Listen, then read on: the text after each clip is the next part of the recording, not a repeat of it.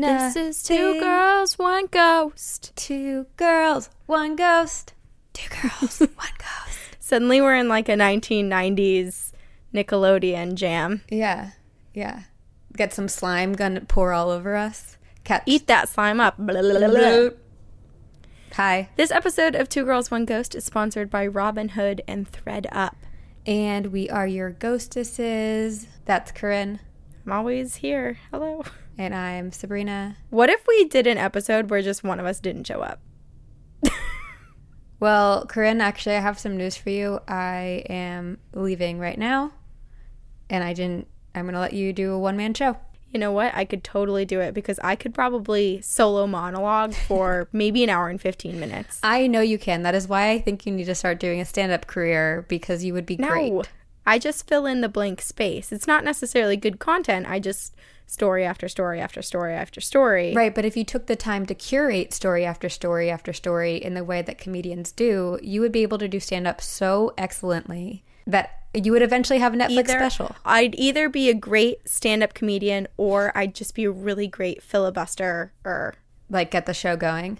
well the, like when you filibuster. Like I wish Yeah. that po- politicians could tap people in and I would get tapped in and I'd be like, I don't know. It's like that acting like warm up that you can do where you pause and then someone jumps in, you tap them, and then you continue the scene in a different direction. Oh.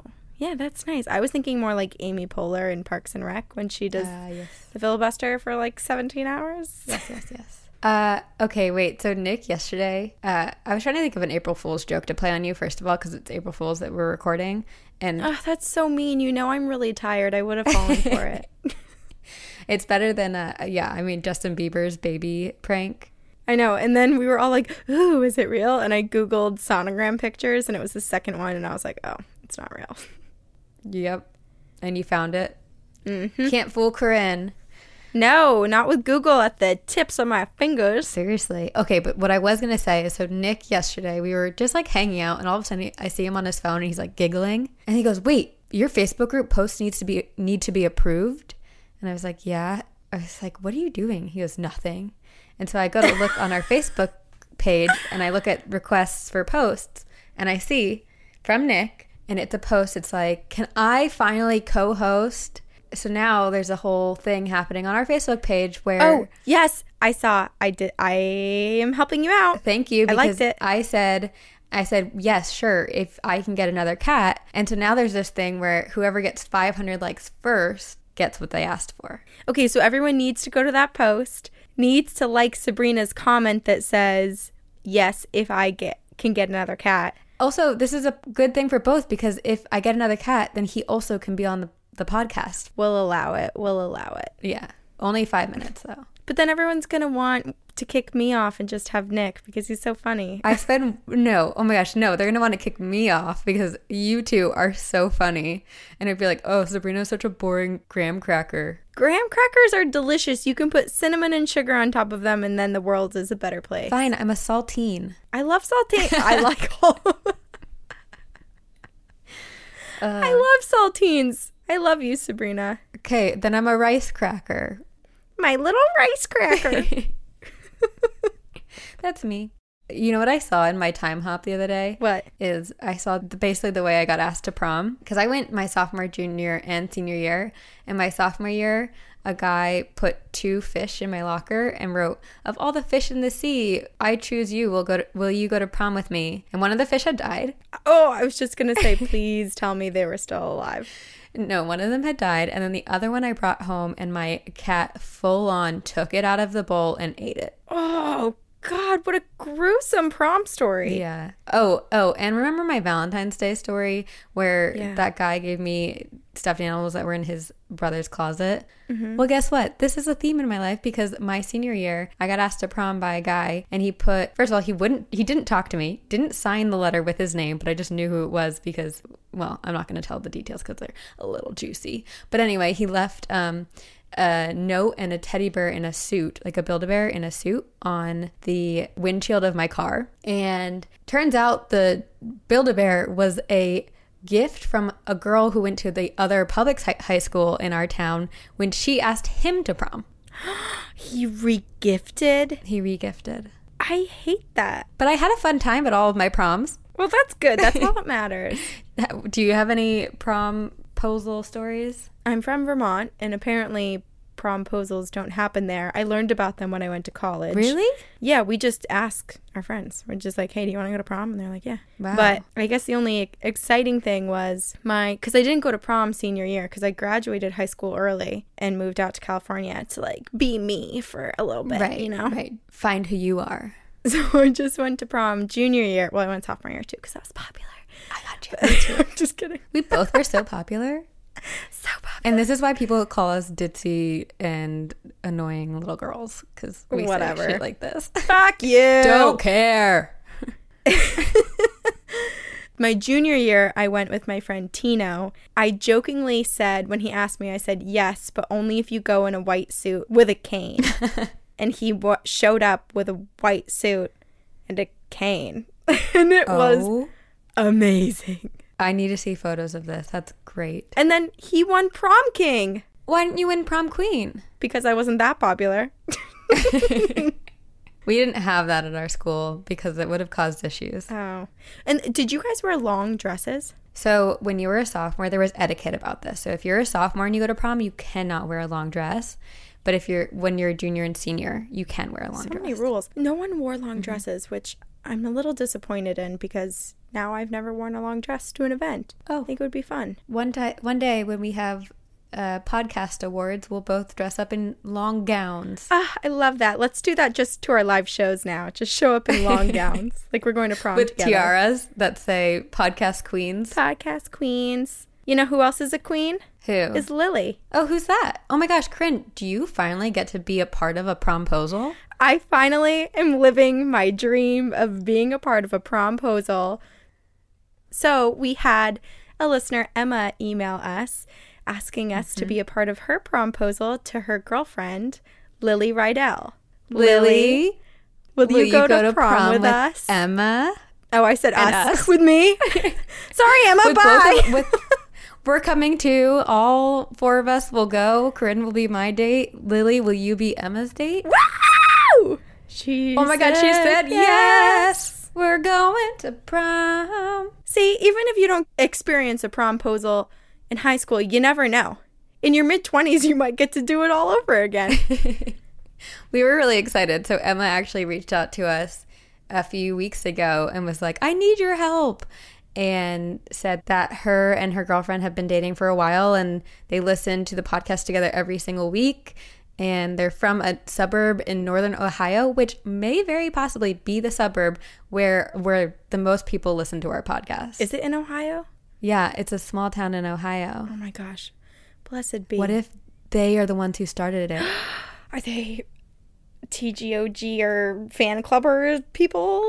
Words are hard. Probably are. But yeah, Lily, I hope you say yes and I hope you hear this. Otherwise, it will be awkward. Have a fun prom. Whoop whoop. Whoop whoop. Uh, I have a quick story about Okay. how I went to the Cryptozoology Museum in Portland. Oh, yeah. You have to tell me everything. Okay. I saw that picture and I was like, I need to know. Well, now. This is more a story about the lottery than it is the Cryptozoology Museum, which sounds confusing, but you'll understand when I continue on. Interesting. So, okay. I go to the Cryptozoology Museum with my friend Talia and we play, pay the entrance fee. I pay in cash and we go in. It's super cool. It's actually right next to the Bissell Brothers Brewery. So it's kind of a mm-hmm. pop in little area. And you walk in and it's two floors and you start on the first floor and you go through. And then on the second floor is where my boyfriend is in the back corner, Bigfoot. And it just has a bunch of. What? Wait, time out. When I posted something on Instagram the other week and I was like, this is Corinne's boyfriend. And your mom goes, like, have higher standards or raise the bar or something like that. that sounds like Deb. God, my biggest bully. so you go through the museum, and they've just got a bunch of different stands set up with different uh, creatures that are basically highlighted.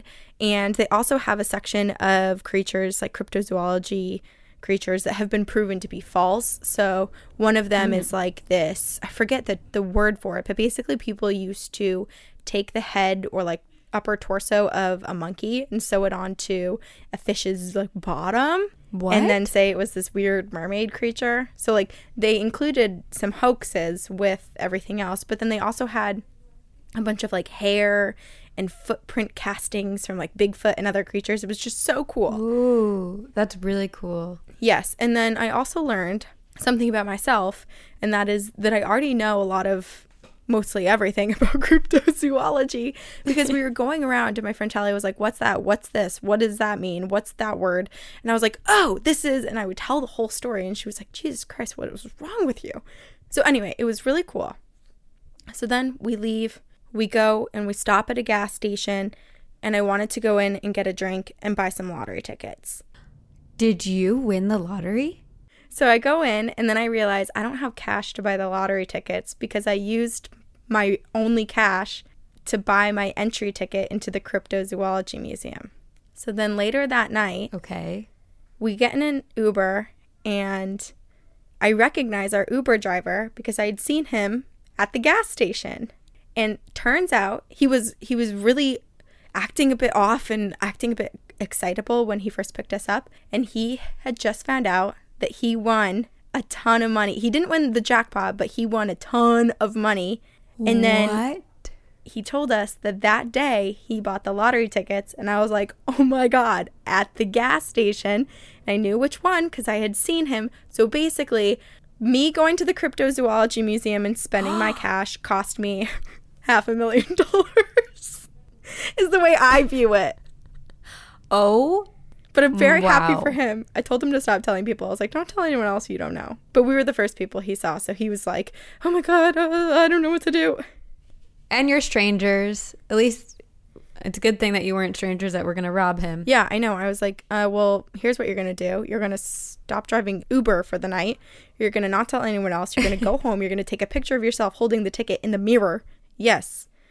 Yeah, I gave him his instructions. But so if anyone's wondering what the admission fee is to get into the Cryptozoology Museum in Portland, Maine, it is half a million dollars. yeah. That is very sad. I thought this story was going to be a lot happier. Well, we took it as a happy thing because we were like, this is so cool. We get to be with a lottery winner as he just found out that he won. Yeah. And we were like, this is a good omen, basically. We are like, this is this means we're gonna have a good night out on the town. and did you? It was pretty good. It was pretty good. There you go. And you know, you had your date, your very first date with Bigfoot. So, pretty successful day was- otherwise. yeah, Portland I think is my place. Wow. Well, next time you go, make sure you have extra cash so you can buy. I will. And maybe I won't even need the extra cash because I use Robinhood. And Robinhood is an investing app that lets you buy and sell stocks, ETFs, options, and cryptos all commission free. And guess what? While other brokerages charge up to $10 for every trade, Robinhood doesn't charge any commission fees so you can trade stocks and keep all of your profits to buy more lottery tickets. Plus, there's no account minimum deposit needed to get started, so you can just start investing at any level. And the simple, intuitive design of Robinhood makes investing easy for newcomers and experts alike. You can view easy to understand charts and market data and place a trade in just four taps on your smartphone. It's super easy, and they also have stock collections that you can look at on the app, such as 100 most popular. So it's really easy that, to guide you. And Corinne and I both can do it, mm-hmm. which means you can. I do go into the app all the time and stalk it and pretend like I'm a boss business lady. You can discover new stocks, track your favorite companies, get custom notifications for price movements. It's just great because you'll never miss a moment to invest. Robinhood is actually giving listeners of Two Girls One Ghost a free stock like Apple, Ford, or Sprint to help build your portfolio. And all you have to do is sign up at ghost.robinhood.com. Again, to get a free stock from Robinhood like Apple, Ford, or Sprint, sign up at ghost.robinhood.com.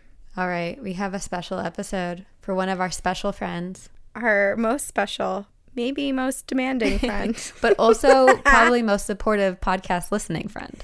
Absolutely the most supportive podcast listener. Our friend Caitlin. We should get her a um, one of those prom queen banner. What are, what are they called? Sashes. It says Oh, best podcast listening friend. if we got that for her, she would never not wear it. She'll wear it at her wedding. You know what? I actually the favorite gift my favorite gift that I've ever given was to Caitlin. What was it? She still wears it all the time because I see her fiance Oh, her posting it. apron. Her apron. Her apron. I got her. she's very obsessed with Frozen, and I got her a from on Etsy. Someone makes Elsa style aprons, and mm-hmm. Caitlin wears it to clean and cook, and I don't know. God knows what else she does wearing the apron. All right, but it's clear that she loves castles and like princesses and Disney and stuff. So She's a princess. She's Princess Caitlin. She's Princess Caitlin. So when we did our first castle episode, she like basically was in tears and was like, "That was the best episode you guys have ever done. You guys need to do another one." So we told her, we put it on our schedule, and we told her the date months Yeah. ago, and so she's had it in her calendar. Because we said, oh, we'll do it in the future. And she said, when? And so we just picked a date. And then she, yeah, she's had it in her calendar and she sent us multiple reminders. She texted us last week. She goes, "If my calendar is correct, my episode should be coming up soon." God, I love her. Here you are, Caitlin. This is for you. So, this is weird because I picked this specific castle like months ago when we did our last one because there's just so many haunted castles, mm-hmm. and I hadn't done any research on it. I just like had read the byline of what it what was haunted about it. And the crazy thing is that last week I did a story about the accused witch of Kloster Unterzell, and it just seems like something is drawing me towards the witch trials that happened in Europe during this time because this story is of a castle that dates back to that exact time in Salzburg, Austria, instead of Germany. So this is Do you think that the spirits of the accused women ha- are listening to our podcast and they're like, let's get featured? it um, it must there's something going on. Either I'm I'm a traveling soul from that time or yeah, they're communicating with me. I don't or I'm just drawn to Are you painting your nails? Forgot that you can see my video. Corinne! I have my hand wrapped around the microphone and I'm painting my nails sideways.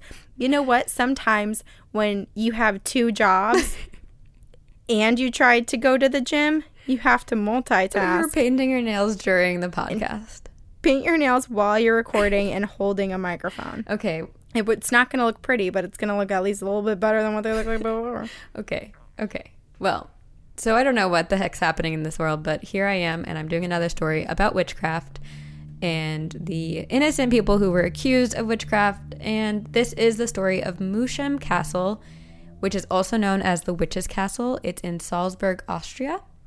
It is situated at the height of 1,079 meters or 3,540 feet off the ground.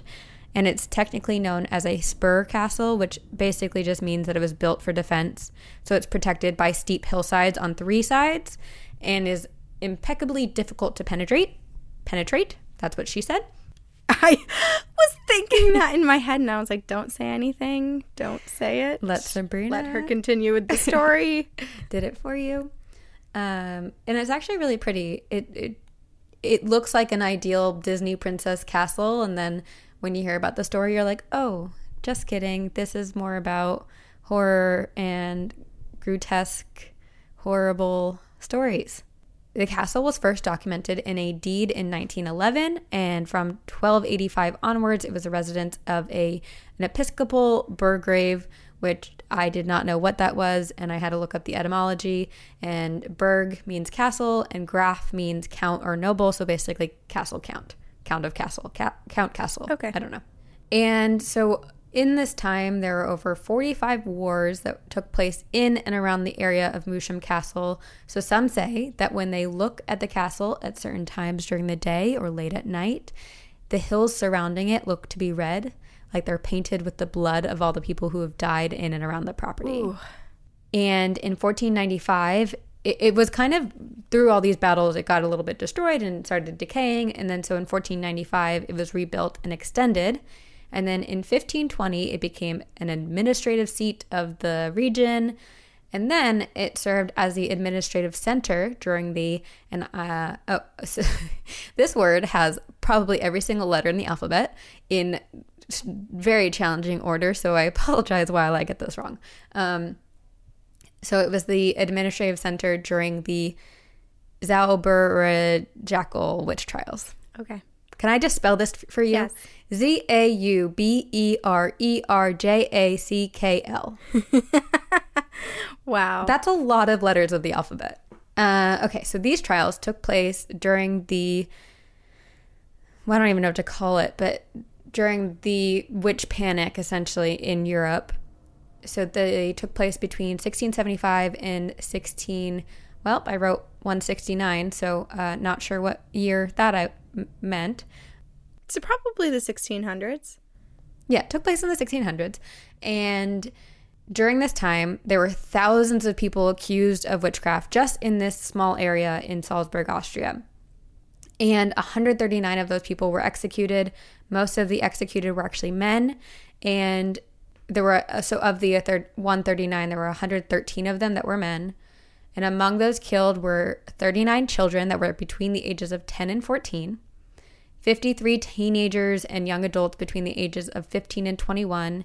There were 21 people whose ages that were, were not documented, and all but two of these people who were executed for being so called witches were beggars, poor people living on the streets who had no support, no one looking out for them, no one able to stand up for them, and also a symbol of like poor hygiene and illness because they didn't have the benefits that all these other people did have. So they were basically like, who do we blame? These people. And there's also famine happening during this time, and you know, people catching.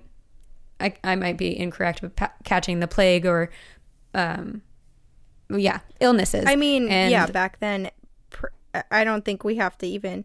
I think it's safe to generalize and say that a hundred plus years ago, there was just mm-hmm. always disease riddling areas, Right. and the more populated it became, the more disease was running rampant. So, Right, right. So basically, this was an excuse to just kill off people who unfortunately didn't have any resources to them to have a better life. So it's just horrible and terrible. And what's m- even worse is how they were killed and the torture techniques that were used. And all of these people were brought to Moosham Castle, held within the walls in all these different war- rooms. There was like the waiting room where basically people just like s- sat and waited, and then they would be pushed down a hole that would go down into the I don't know how to call it. It was basically like the room where they decided how they were going to die. Jesus, Yeah. that's horrifying to just wait and wait and then know what's coming, but you just can't do Yeah. anything. You're stuck. It's purgatory, Right. but worse. It's horrible. And also, people will be like, if you did know someone in there, if you were with a husband or a wife, or you had your children, you'd be tear torn away from them. And then you'd have, you wouldn't know if they'd ever come back. And sometimes they would come back and they would come back with their hands cut off, or they'd be, they'd have horrible burns all over their body. And, and there was just nothing you could do. And People were so horrible to each other. we still are. We still are. Nothing. I know. yeah. It's just shocking. It's mm. just never. I'm always surprised, which I shouldn't be, but Right, right. It's very sad. And this was actually the largest witch hunt to take place in all of Austria, the one that happened at Moosham Castle. So the youngest who was accused and killed was a 10 year old boy named Heneri, and the oldest was an 80 year old woman named Marguerite Reinberg. And so, like I said, these men, women, and children were tortured. They had some people had their hands cut off, others were, were marked with burning irons. They were burned alive, hanged, or decapitated. And the executioners and torturers were said to use also the two horses pulling a person in two opposite directions method to kill people, or the wooden leg and hand restraints. And they actually had this wooden sword where on one side it had basically a noose and then on the other side it had a symbol representing it had like two horses pulling a string and they would flip this sword in the air and whichever side it landed on is the way that people would die. Ooh, yeah. And they did it for each person. So it became like a game for them which is so horrible. So it's like ooh up. which side's it going to land on? It's very very messed up. Um, and also while being held in the castle they were given scraps of food and they were forced to fight other prisoners for the food and so a lot of them started starving to death and there was a rumor i don't know if this is true but there's a rumor of a kid who was eaten alive by rats and so many of them were tor- tortured, similar to the way that we I talked about this last week of just when you're tortured and accused of something for so long, you start to believe it. Mm-hmm. And so maybe some of these men and women and children are accused of it constantly, and you become so malleable and impressionable that you're like, okay, I am a witch. And then you start performing curses and doing things. There were people who started painting symbols on the walls with their own blood. They would curse the guards. And then anyone who had, like, the guards would go home, and if any of their family members got ill, they'd be like, oh my gosh, that prisoner cursed my family. And they'd send them immediately down into the killing room. I mean, it sounds like none of them escaped anyway. So, Right. I mean, some did. Some did. Uh, I don't know how or what happened. Maybe by the end of it, there were some people that had not been killed and they were like, we need to release them, or people escaped on their own. I'm not really sure. Because there were thousands of people accused, but only 100, only is not the correct word, but of the thousands, 139 were killed. wow, that's still way Yeah. 139 too many. It's horrible. Yeah. Yes, I It's a large number. Because if you think about the Salem witch trials, those were so popular. In terms of the exposure it gets in like media and around Halloween Right. time and in movies and television, Salem witch trials are a big focus. And yet there were under 30 people, I believe, that were killed in those trials. Right. Probably Right. In comparison, it's it seems pretty minimal. But I think those were the witch trials that kind of brought it all to attention. I was like this is so horrible. It's a hysteria that we're feeding into and we need to put an end to it. Right. Um right. So the people that did survive and evade execution were just horribly maimed beyond recognition. Some of them had their hands completely chopped off so that they couldn't inflict harm on others around them. Others had just iron, burnt iron marks in their skin. Uh, other people were just beat so badly that their bodies were just bruised and discolored. And then by 1790, the center of witch trials and executions within Moosham Castle was dissolved, and the, the castle was just left to decay. So it was just this castle looming over the town because it's so high up. It's just this like horrible, terrifying reminder of how evil our society can be. And it's just like this threat of it could be, it could happen again. Like this is still here. In my head, I picture the castle that Edward Scissorhands runs to and hides in. Oh. Yeah, kinda. Or like where the Grinch lives. Yes, 100%. It is built into the rocks up in the mountain, but it, you can see it. It's very prominent mm-hmm. in the in the hills. So, after the castle was shut down, left to decay, people started finding dead cattle and deer, like horribly destroyed animals all around the hills by the castle. And they'd hear horrible, terrifying sounds coming from the castle at night, like growls and howling. And then they found people living in the castle and they accused them of being werewolves and again killed these men oh. in the castle for being werewolves. Basically, for being homeless and for seeking shelter. Correct. Again, it's the same issue with what happened for the witch trials. But yeah, and so they're, you know, with any of these these people who kill the werewolves come up with stories and they're like, "We went to the castle and we found a man who all of a sudden when he hit the moonlight, his teeth became sharp and he grew hair out of his face and arms and he grew claws out of his hands." And he charged at us, but it's like, no, you probably charged at him and just didn't give him. Yeah, you just want a good story. and also justify the fact that you just brutally murdered someone. Yeah. But for years, this castle remained abandoned by living, breathing humans because clearly, with all of the horrors that happened within the castle, there were probably, most definitely, lots of spirits. And it wasn't until 1886 that an Australian explorer, Count Johann Nepomuk Wilczek, sorry, uh, purchased and restored the castle. So now it's a private complex, uh, privately owned, but they actually have a lot of the rooms open to the public for tours. And Johann was an avid art collector, and so a lot of the rooms have all of his artwork that he collected and has some of the furniture that he had had when he lived there. And apparently, you also can stay overnight there, but most people who do end up wanting to leave within two hours because of how scary it is and how haunted the place is. AKA, enter if you dare.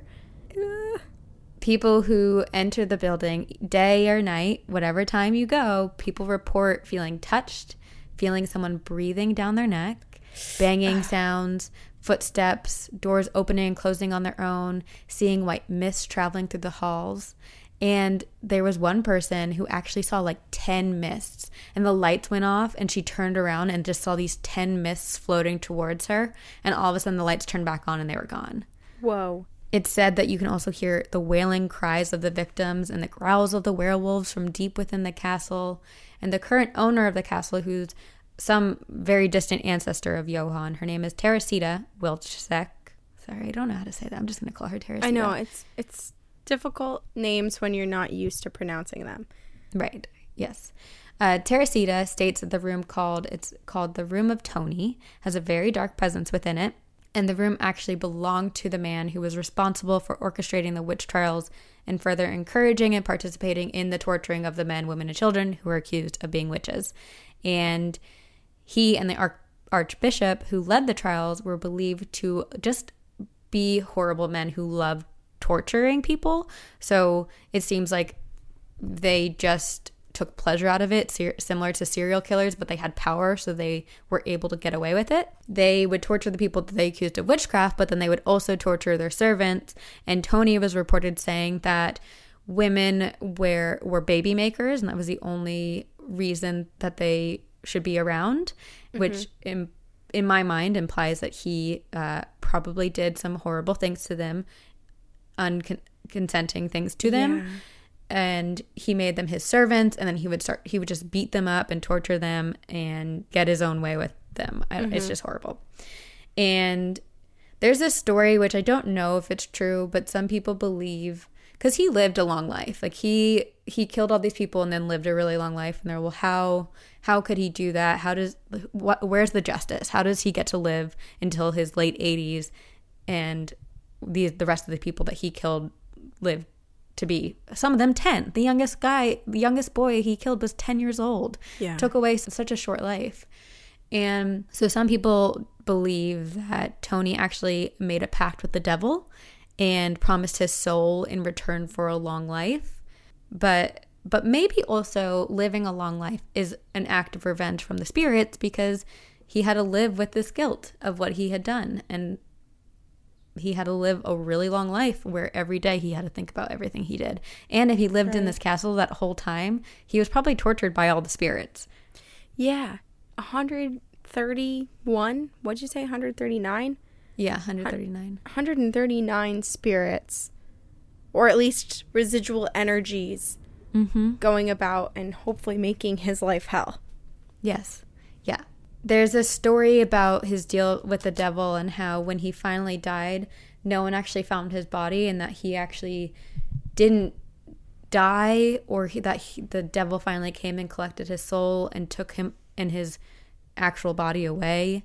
And that when the devil came to take his soul he came with the souls of others that Tony had tortured and killed including a woman that he used to have avid nightmares about.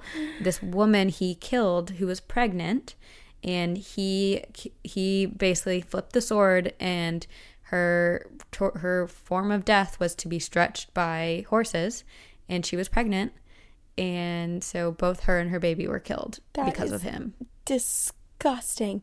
And if you're going to kill someone, just fucking kill them. Don't torture them. right don't prolong it so it's so painful and yeah That's disgusting.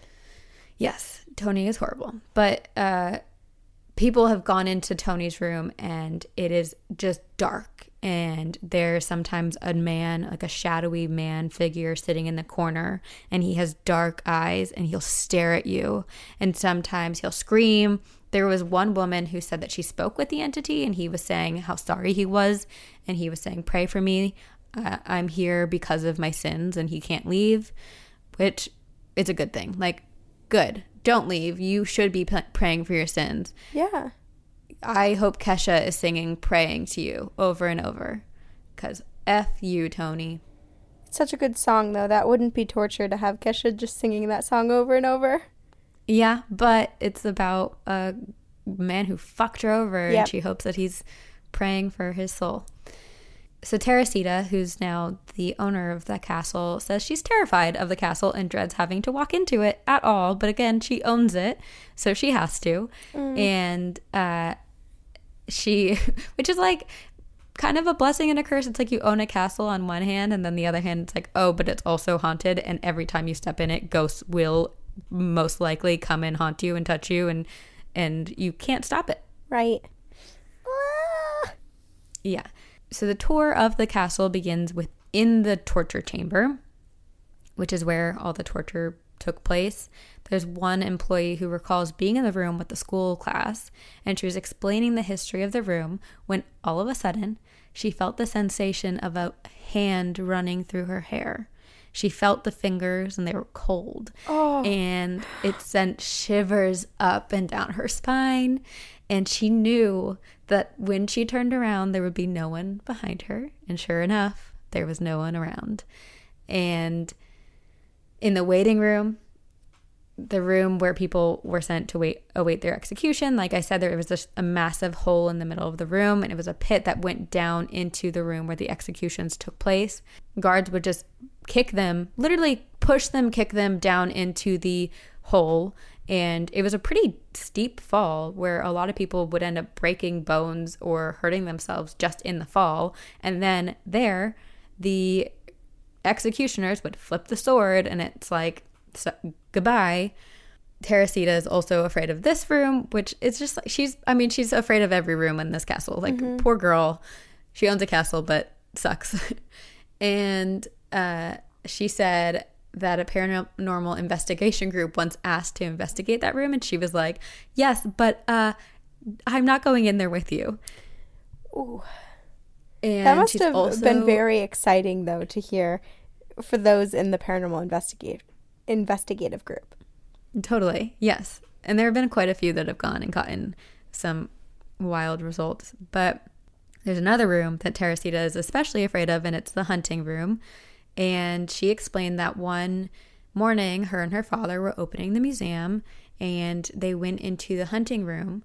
And upon opening the door, they saw that all of the guns, which had previously been pointing up normally in the racks, had been completely changed and moved around. Some were pointing upside down, some were pointing to left and right, others were pointing out towards the entrance of the room, which is terrifying because if a ghost is able to move these weapons, they probably also can load them. So to, to open a door and see guns pointed towards you is horrifying. Yeah.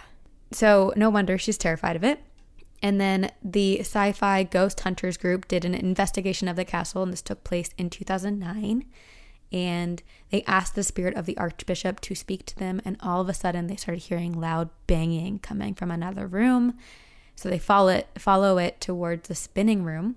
And when they go to open the door, as their hand, as their fingertips touch the doorknob, it all of a sudden opens, as if someone on the inside opened the door waiting. for them Yeah. hmm inviting them in. And there were two other members of the team, Rob and Brandy, who were inside Tony's room and they heard all these noises. And so they start asking and recording EVPs and they go, Why are you here? And in response, they get, For my sins, which again is probably Yeah. Tony, who is stuck and can't leave this place, rightfully so. And they also heard breathing in the corner of the torture chamber and felt spirits reaching for them. And the way that they were reaching for them, it felt like they were reaching out but couldn't move much further. So, like as if they were restrained in chains.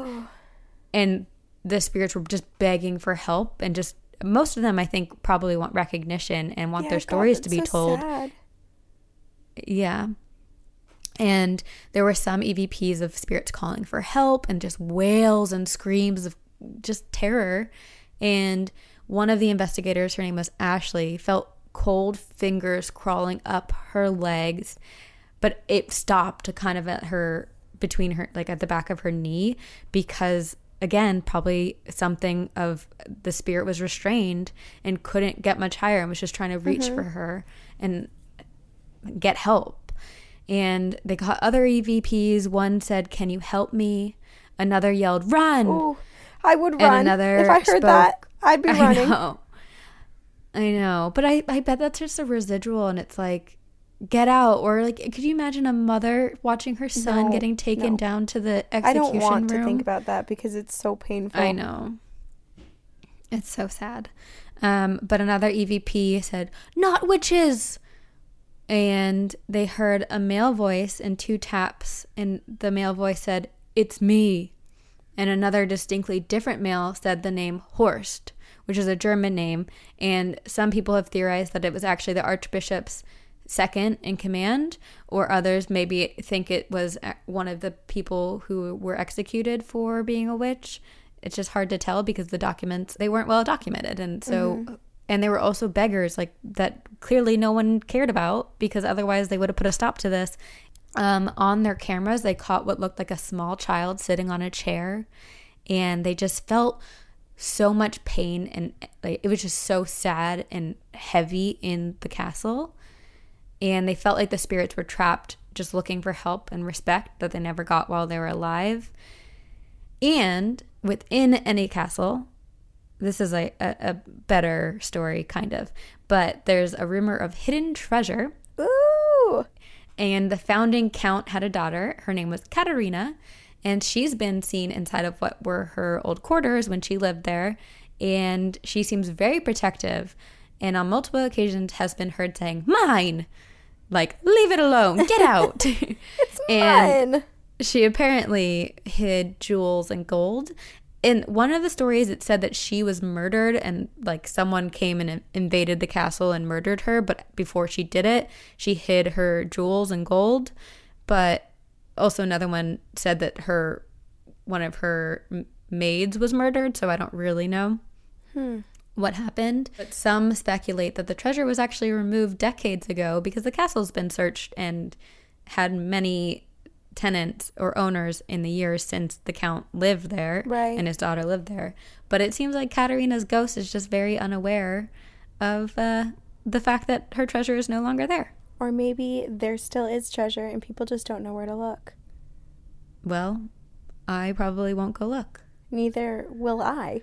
I definitely am not going to that castle. I know. But Caitlin, are you going? Caitlin, are you, are you, are you going to go to this castle? Hmm? Let us know. Uh, but yeah, that's Moosham Castle, the witch's castle. Wow. God, Yeah. what a I you know when I think of castles, I never th- I've never thought of witch trials. I've never thought of horrible event Right. like mass murder. I always just think like royal families and I don't know more Game of Thrones esque Right. types and of also, situations. the strange thing about it is that I feel like most executions in history were such a public event where people would go and watch and it mm-hmm. was put on display as like a cautionary tale for everyone else like behave or this will be what happens to you and you'll be beheaded and or hung or whatever it is that they did to execute people. But this seemed to be very private and done in a way that it was like away from the town. And it seems very i don't know if ironic's the correct word but it's kind of a contradiction to take these beggars and accuse them of witchcraft and then bring them to a castle to kill them. Yeah. It kind of reminds me of God, and now I'm blanking on her name, but in New Orleans, madame laurie la yes, Laurie. it kind of reminds me of her just torturing people in this massive Yeah. house and just throwing them away like they're nobody to Mm-hmm. anyone else. It's so gross. It's it's horrible. Yeah. And it's taking the innocent who you know don't have the ability to one stand up for themselves or have anyone else stand up for them and it's just establishing or or trying to like show your power over people. Right. And people might not even know that they're there, you know? Because if they Right. are the impoverished people from the streets, perhaps there aren't other people who are checking in on their whereabouts because it might be Right. normal to not see someone for a few days. And then And also it's they probably took families like Yeah. men, women, and children. The and whole so group. That's all. Those are the only people who would be looking out for the other people. And now we don't have we didn't have cell phones back then, so you couldn't tap the side of your phone 3 times and automatically call for emergency services.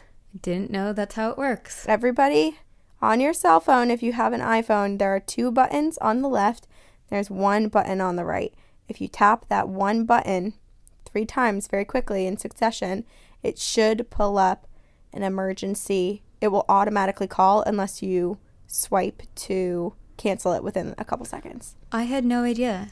Yes, I only know that because Jill plays with her phone. She clicks her phone all the time, and she's accidentally almost called for emergency services multiple times. Wow. Wow. I love the new technology that they're coming out with. The A- Apple Watch actually I think does it for elder people. Just and it also is so good at monitoring monitoring health, but you can set it up where if your heart rate drops at a to a certain point or it can sense when you fall. So for oh. elderly people, if for example they live by themselves and if they fall and don't have access to a phone, the Apple Watch will then call emergency services. That's really, really smart. That's brilliant. Yeah. That's going to save a lot of lives. Yes. Yeah, it's amazing. Have I ever told you about my mom's premonition about her uncle? No, or I guess uh, not premonition, but her feeling? was it a car thing? No, it Okay, was no. her uncle Joe had fallen down the stairs and died, but no one knew because he lived alone. And my mom, who never, she didn't like speak to her uncle regularly or anything, Mm-hmm. got a really, really bad feeling and called her father, Joe's brother, Mm-hmm. um, and said, Have you talked to Uncle Joe? I think someone needs to talk to Uncle Joe. Someone needs to call Uncle Joe. Someone needs to check on Oh him. Oh, no. She had a horrible feeling, and then that's how they basically found that he had fallen down the stairs and passed away oh, two days that is before. so sad. mm-hmm.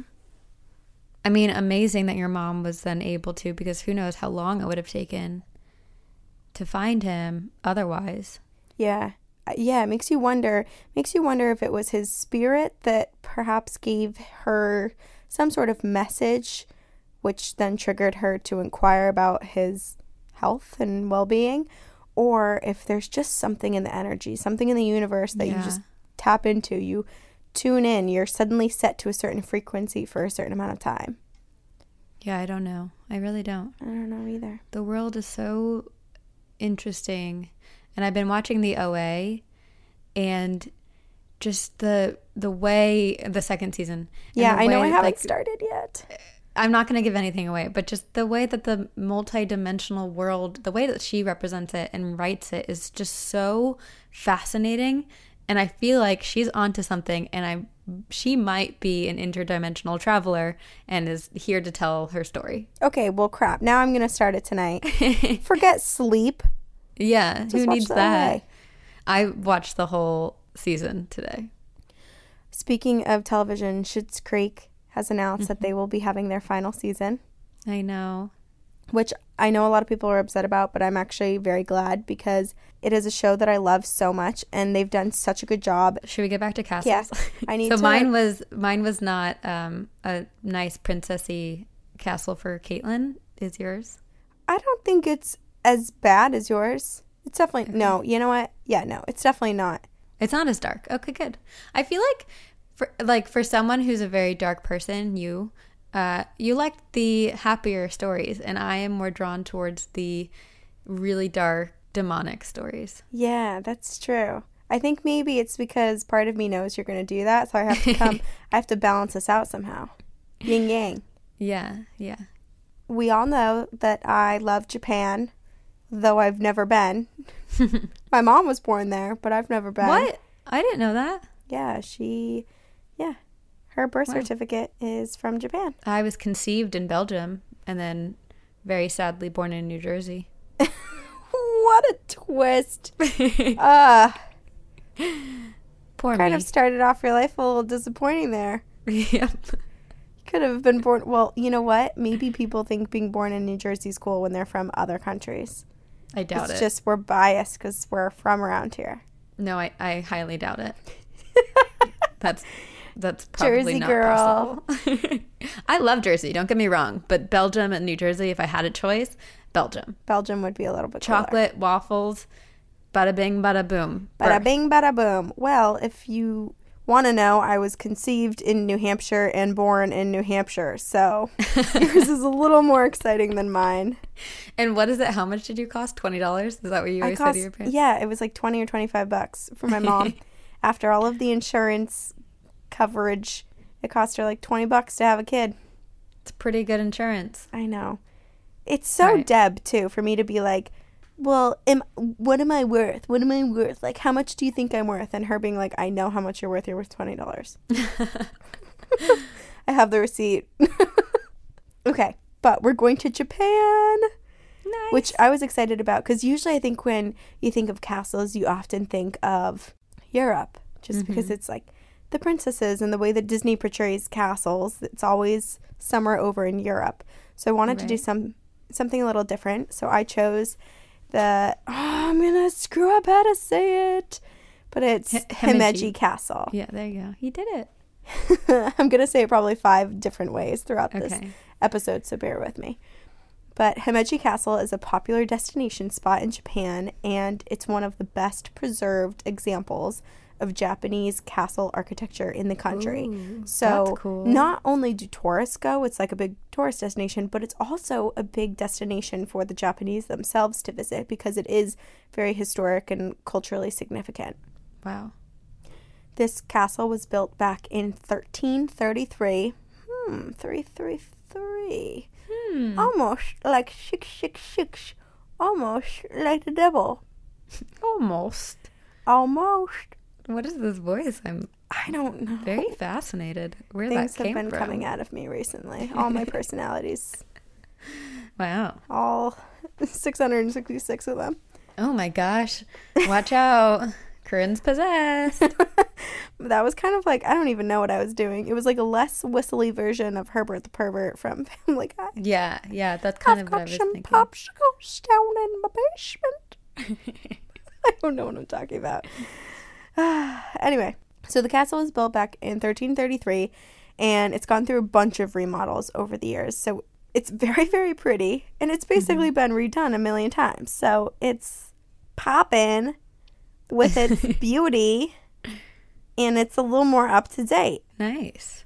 And honestly, you should look at a picture of it because if I were to have a castle of my choice, I would probably choose this castle because it's painted my favorite color of houses, which is white.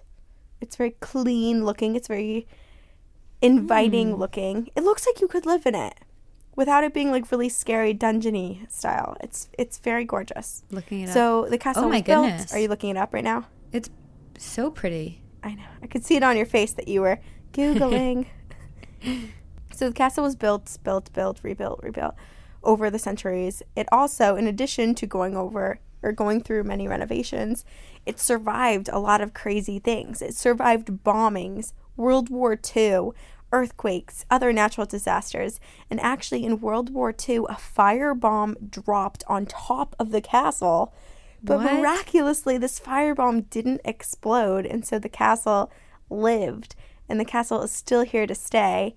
And also, in 1993, it was registered as one of the first UNESCO World Heritage sites in the country. So it's oh. just it's just never going to go away, I don't think. It's survived so many horrible things. There's Which something sounds- protecting it. Yeah. That's what I was going to say. It sounds like some magical thing is protecting it. Yeah, force field. Yeah. It sits on top of a hill in Himeji, Japan, and in total, the castle has 83 rooms situated alongside advanced defense systems for the time. So, the layout, the way that they described it, is the layout of the castle is really great for defense and fighting, which leave it to the Japanese, honestly, leave it to the Asian cultures to come up with some sort of like cool ass way of crafting their homes to be the most ideal for fighting Right. Because it's like ninjas and they literally had ninjas but i'll get there okay. they literally had ninjas it's so cool That is cool. So I'm going to have my own ninjas protecting my house one day. seriously Screw security alarms. so the paths through the house. They spiral. There's a bunch of blind corners. There's hidden hatches and there's trick gates.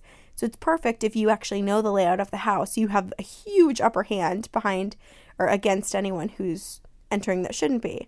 Right. And ninjas lived on the land and they were training there and would protect the castle. Ooh, But that's cool. they may not have really needed the ninjas because they also had a bunch of other defense systems in place. And one of those was to pour boiling water on enemies entering the castle, What? which is pretty messed up. So I used to play this game on I can't remember what it was called, but it was like in middle school or high school, and it was called Age of War, and you basically went through the different phases of war. It was like the most janky, basic video game, but one of the first in like the medieval times was pouring boiling hot water. Yeah, and I guess it wasn't an uncommon thing to do, but I think It what might sense. have been more common was that they used oil, but Hmm. They switched out the or swapped the oil for water here because the residents at the Himeji Castle were like, eh, oil's gonna stain our plasterwork, and we really care about the presentation of our home. They gotta keep a tidy home. Hey, they know what they're doing. Tidying also, up. I, I we thought Marie Kondo was the first, but apparently it was all the people at this castle who really inspired, sparked Right. joy. I also bet boiling water does probably just as much damage and is also more accessible than oil. Perhaps I have yeah. a fi- I have a fruit fly hovering over me. I've, it's been around me all day today. I know you made me nervous today when you texted me and you said, "Is everything okay?" Because there's a fruit fly hovering by me, and I was like, "Oh no, I'm It- gonna be really careful when I drive home." It kept landing on me, and I don't really have fruit flies that do that. Usually they like ru- go around you, but it kept landing on my hand, and I was like, "This is weird." So I had Maybe to text you you. just need an extra hand to hold you. maybe it wants to support you, or Yeah. maybe something really awful is about to happen to me. or to me. We should probably get Apple Watches to have our lives saved. Knock on wood, nothing happens to us. these people were like oil does not bring joy and so they did water and they did ninjas and they were just being awesome and the castle is known and i'm going to do my best with pronouncing this it's mm-hmm. known as hakurujo hakurujo Okay. meaning the white egret castle or shirasagi-jo meaning white heron castle because the idea is the way that the castle is built like the design of it is kind of almost like fluid and it's white so it's like a bird taking flight up Oh, into the air on the hill that's magical. there's also a moat there's a moat. Of course, you need a moat with a castle. I'm pretty sure there's like three moats if i'm remembering correctly so anyway we should probably go to japan i actually really want to go to this castle really really badly I would go. We should go. We should go. We'll bring Caitlin. Caitlin. Caitlin's episode. What are we going to title this? Caitlin's episode? yes, people will be so confused. um, but anyway, so it's just super beautiful. It's got so much history. It's got a moat. It's a great place to go visit and take pictures of. And if only I were born like 150 years ago, I could live there. Because in 1871, it was put up for auction and purchased for 23 Japanese yen, which today is 200,000 yen. Or in US currency, it is $2,258. So I didn't even really need to win the lottery to buy this. But that's today's currency. What about what's 23 yen in US dollars? Probably like $25 cuz based on that other comparison. I don't know. Regardless, you you could have owned it. Two thousand dollars. Two thousand dollars to buy Our this- podcast could buy that. Our podcast. we could all live there. Well, not all chip anymore. but it's millions, I know. millions of U.S. That's dollars crazy now. that that's all that was the price. that was the price. Two thousand dollars, 150 years ago. So it's really sad that I was born Now. in the late 1900s. Yeah. Isn't it weird to say born in the 1900s? Yes, Technically, we were, but it just makes it. You just automatically think of like the beginning Yeah, and at the end Of the century. When you said that, I was like, "Huh, were we?" But yeah, We're we were. old ladies in white. but actually, maybe we don't want to buy the castle or live in it because this castle, surprise, surprise, is haunted. Hmm. People have reported some unexplainable activity and things. Some of this unexplainable activity is they're convinced it's paranormal because they'll notice items missing or placed elsewhere, and cold spots will drift through the rooms and other just ghostly things that aren't quite explainable by anything else. right. But the reason that we shouldn't own or visit Himeji Castle is not because it's just haunted, but because it's actually not just regular haunted. It has the thing that I hate the most, the thing that I can't stand. Can you guess? The creeper. It has a crawling ghost. Ooh. So, So it's probably not just a ghost. It's probably something darker. No, it's a ghost. It's there's a sad backstory which makes me feel Oh. bad for being so spooked out by her. But her name is Okiku, and she's said to have been a servant centuries ago, and she worked in one of the dungeons. And it's thought that she worked in the dungeon that was assigned. Uh, well, first I should say that there were supposedly four dungeons, and she was at the one that was at the very bottom, furthest down the mountain, the longest distance from the castle and she hmm. was assigned to work at the house of a successful samurai. So the samurai was her master, and the samurai's wife had some prized possessions. She owned some golden plates from the Netherlands. And the samurai's house was nicknamed the Plate Mansion due to the plates and her, the wife's obsession with these plates. Mm-hmm. And so part of Okiku's responsibilities was to look after these plates. So she would clean the plates, she would tend to the plates, make sure the plates were in place. And she must have done a very, very good job at this because the samurai stopped focusing on his wife and on his oh. samurai duties and started to turn his affections towards Okiku. Okiku was promised by the samurai that he would leave his wife for her, but Okiku was like, I don't really like you that much, so you probably shouldn't leave your wife for me. Right. And also, realistically, she probably wasn't the most willing participant. After Right. all, he was her master, and that was her way of earning a living and having a place to stay was to work for him. Right. She has no power in that situation. No. And also, if she wants a job, she, she can't, at that time especially. Like, people have a hard time. Yeah. I mean, she couldn't say no because he had so much power over her. Right. And so the samurai, whose name was Tasan, was like, ah, I'm so hurt. My ego, I've been scarred. I feel unstable. So he set up Okiku by taking one of his wife's golden plates. Oh, no. And when Okiku realized that this plate was missing, she went looking for it. And she bumped into Tasan in the hall, who then blackmailed her. And the blackmail was, or what he had said was, if she did not commit to being his mistress, he would blame her for the missing plate so that he set her up. And then at the time, the punishment for this sort of crime would have been torture and execution. so sad. So Okiku was like, I don't think you get it. I don't like you, so I'm not going to be with you. But Wow. the fear of being tortured and killed was pretty great. So Okiku decided to take a different route, and she ended up jumping into the well in the castle's courtyard and subsequently drowned.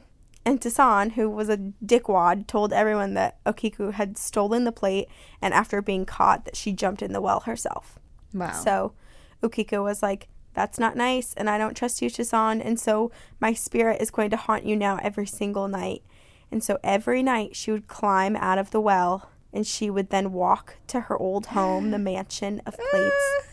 and she would check on the plates. And when she would see that the 10th plate was still not in its place, that Tisan had never returned it to its rightful place, she would just lose it and she would shriek and she would wail. oh. And the samurai Tasan eventually realized, huh, maybe I should return the plate to appease her restless soul. Wouldn't that be a great solution to both have give her a piece and then also give me a little bit bit of peace because I'm being visited by her spirit every single night. Right, right. But no, because he was a joke. Uh, he was a joke. He was a joke, but he was also a jerk. And so instead, he was like, I don't want to let her win. I don't want to give her the last word. So I'm just going to keep the plate wherever I hit it. So Um, he didn't really win. She still had the last laugh because at the end of the day, her spirit, her screaming spirit, eventually drove him to insanity and he was kicked out of the castle walls and had to move elsewhere because of his behavior. wow. So not only did Okiku really win against Tasan at the end of the day, but she also became a bit of a hero in the afterlife because Tasan had been plotting an assassination against the castle's master. So he wanted to kill the castle's master and take over the property himself. But as he was planning this, before he could actually go through with his plan, he had been driven to insanity by Okiku's spirit and was thrown out of the castle and wasn't allowed back in. So Wow. basically, she saved the castle's master from assassinate or an assassination attempt. At least. And got her revenge and kicked him out. yep, yep, Bitch, bye. Yes. But Ukiku's spirit was still not satisfied, and still to this day, she climbs out of the well, screaming. Wow. And it's said she will now crawl out of the well, count to nine, and then let out a big unnatural shriek before disappearing again. So instead of walking down to the mansion of plates, she just comes out, takes a beat, and then screams her head off. wow. So the well is known as Ukiku's Well, and it's suggested that people visit the well during the daytime because she mm-hmm. only comes out, she only makes her climb up the well walls at night. Wow. I just had to search this well and and yeah, I imagining and I know she's not a terrifying ghost, but just seeing imagining someone climbing up that is It's just it's a it's well because it's unnatural and so you don't Yeah. just the process the visual of someone crawling out of a well wet right. is a scary image.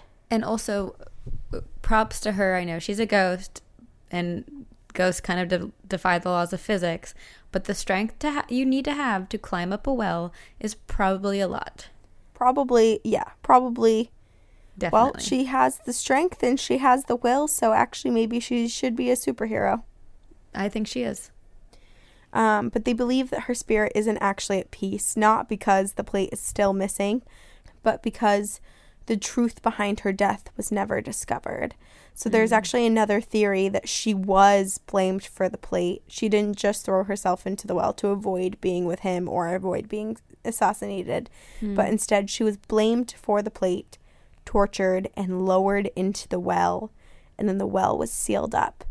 So it was a form of Oh. execution. So it's believed that she might have actually been murdered.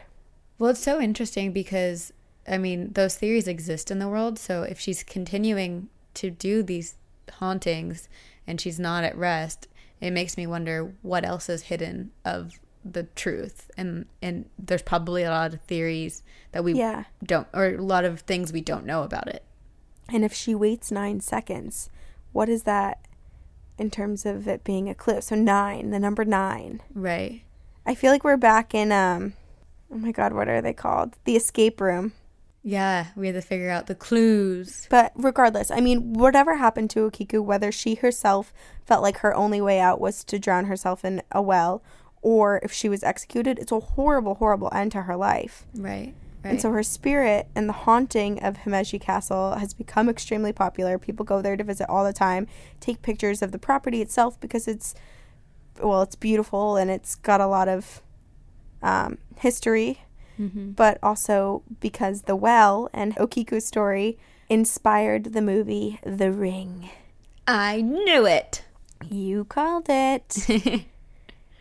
The castle itself has also been featured in television and film, and for example, one of the films was the 1967 James Bond movie called You Only Live Twice.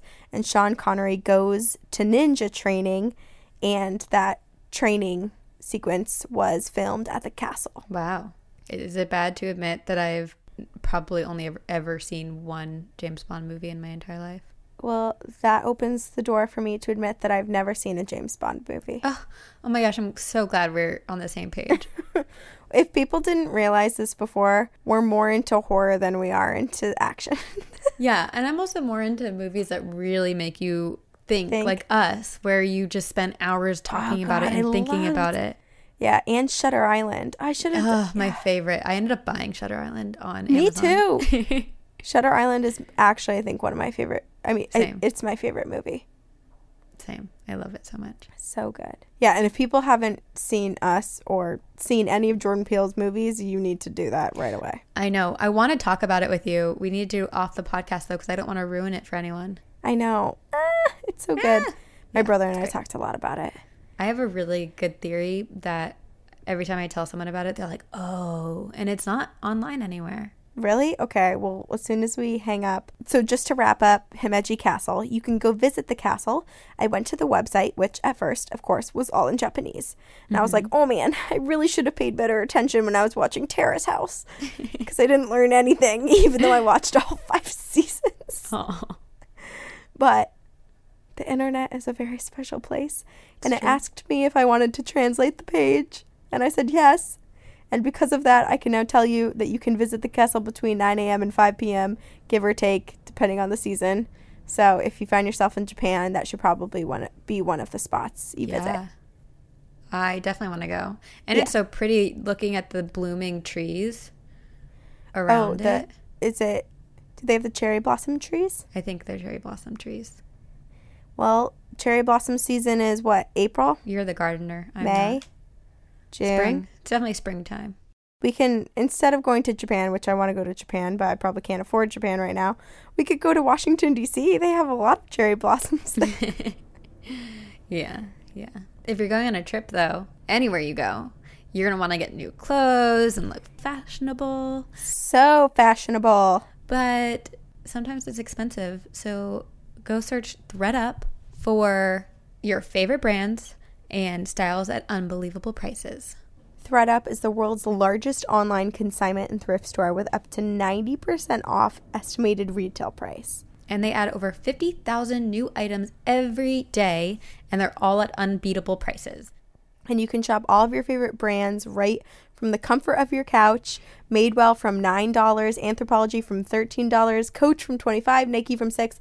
And it's funny because Madewell and Anthropologie, I've been going the way that their website is set up, it's just so clear because not only can you shop by um, different brands or your sizes or types of shirts, but well, I already said it. You can shop by brands, and so I was stalking Madewell and Anthro because I love those stores today, and I was finding a lot of good stuff. Right. And yeah, I mean, the size, setting your size is wonderful because it filters out all of the other clothing and it just filters exactly what will fit Yeah. you, what's in your size. Yeah. And I got a Madewell dress for $10. Oh, It's so cute. I've gotten multiple compliments on it.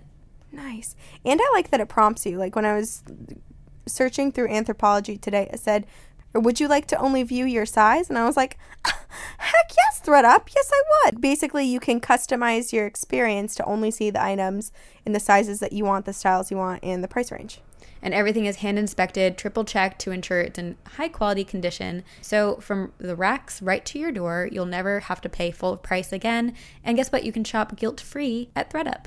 ThredUp is giving Two Girls One Ghost listeners a limited time offer of an extra 30% off of your first order. So visit thredup.com slash TGOG. That's thredup, T H R E D U P dot com slash TGOG for 30% off of your first order. There's no A in there. Again, go to thredup.com slash TGOG for an extra 30% off today. Terms apply. Okay, listener Listen to story. stories. I have one from Jane, and she says, My grandma saw a ghost in an abandoned castle. When I was little, just right into the story, when I was little, my grandma and grandpa would come over every Wednesday for dinner. It was our family tradition. And on these nights, I would always look forward to my grandma's stories. She lived an amazing life and just loved telling people her wildest experience. My favorites, though, were always in the Thousand Islands, on the St. Lawrence River between Canada and New York. My grandparents had a summer house on the island there before I was born, and my grandma used to go there for the summers with one of her sisters because their wealthy uncle had a houseboat. She and her sister loved to explore the islands and travel with their little dog and canoe everywhere. One of their favorite places to go was Boldt Castle on Heart Island, which was abandoned at the time.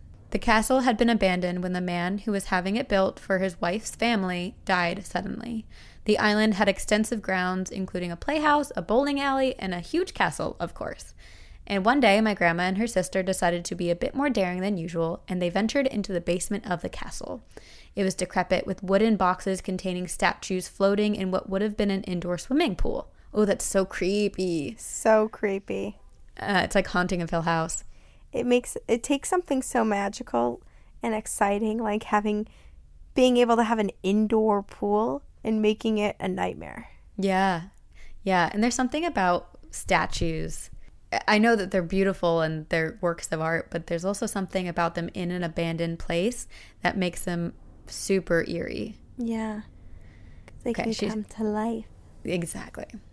Suddenly, the sisters turned around and saw a light bobbing down the stairs as if it were walking. My grandma always said it looked like a lantern someone was holding as they were walking down the stairs, which makes it seem to me as though maybe it was the orb of the man's wife. After seeing the orb, their dog ran off through the tunnel that connected to the outside to the basement of the castle and into the canoe. My grandma and her sister followed their little dog and never saw the orb or mysterious bluish light again. Thanks for reading. My grandma's stories are amazing, in my opinion, and I thought you guys would like this one. I love your podcast and have been listening to it nonstop for the past few weeks, especially because spooky season is coming. Love you guys. Kindest regards, Jane. Okay, well, that dog is my spirit animal, our spirit animal, because it saw a ghost and was like, I am out of here. Yep, yep. Goodbye. Yeah. You guys, every Also, man for themselves. Every man for himself. He Yeah. loved that the dog wasn't trying to protect them, growling, No. anything like that. It was just like, whoop, I'm out. Bye. See you on the other side. I love it. My dog was like that too. He was like, uh, I'm the biggest Yeah. baby. I should be the one that's protected. So I'm the first one in the boat. I'm the first one yeah. with the life preserver. The nice thing, though, is that the man was building the house or the castle. Sorry, not a house. Very big difference. Very big Uh, difference. He was building the castle for his wife, and if it is her spirit, she finally she is living in her castle, yeah, which she's is great. enjoying it. she got If someone built it. me a castle, you can bet your ass I'd never move out. yeah, life or death, you're living in that castle. Life or death. I'd probably try to be a little kinder to the dogs, a little less spooked because I'd want all the stray dogs to live in the castle with me. Right. But it's hard. You can't really control it as a ghost. Sometimes, like, ghosts unfortunately have a scary rep. And Yeah. so, If we learned anything from Casper the Friendly Ghost, yeah. you can be kind, but you can still scare. Yeah. Okay, this is from Amanda, and it's called Did Your Podcast Help Old Ghosts Find Me? Lep Castle, which is what you did the last time we did the castle. It's Lep, right? Not Leap. Yeah, Lep. Yeah. Even though it's spelled, Spelt like that way. yeah. Hi, ladies. Semi new fan here. I've been listening for a few months now and listen to the new episodes the second they are updated. Oh, thanks. And while I wait not so patiently for the next new episode, I've been working my way backwards. I recently listened to your episode on haunted Irish castles. My entire family lives in Ireland, and I try to visit them from New York as often as I can. One trip back home, I forced my parents to take me on a road trip around the country to a list of haunted castles I had compiled. Nice. Coolest! This is exactly what Caitlin did when she went to Ireland with Austin This and his is family. true. Yeah, she was texting us all of these castles that she was at. And she had a she was like, No one wants to go with me and then didn't she drag Austin's mom? Who was it? Who did she drag with her? God, I don't know. I don't either. Caitlin has a way of convincing people, though. I do everything she asks me to do. yeah. um, of course, Lep Castle was on the top of the list. Visiting the castle is a pretty cool experience. When you get into the town near the castle, you are instructed to call the house to see if they are home and willing to do a tour. I don't think there are really any official tour times, as this was someone's residence at the time that I visited about 10 years ago. I think it's the same. It's pretty it because it's the owners who give the tour, so mm. it's just depending on their schedule. But I think you can do it online now. Okay. Well, she wrote, Things may have changed since then, but lucky for us, someone was home and willing to do a visit. He gave us a tour of the castle, and while nothing really weird happened, I definitely was terrified the entire time. One thing that was pretty cool was that the guy kept nodding at us every time he mentioned the O'Carrolls. We didn't really get why he thought we would know who they were until he mentioned that the O'Carrolls had been run out of Lep Castle in Ireland altogether and settled in Maryland, a town that is now now called Carrollton and wasn't far from where I went to school at the University of Maryland. What?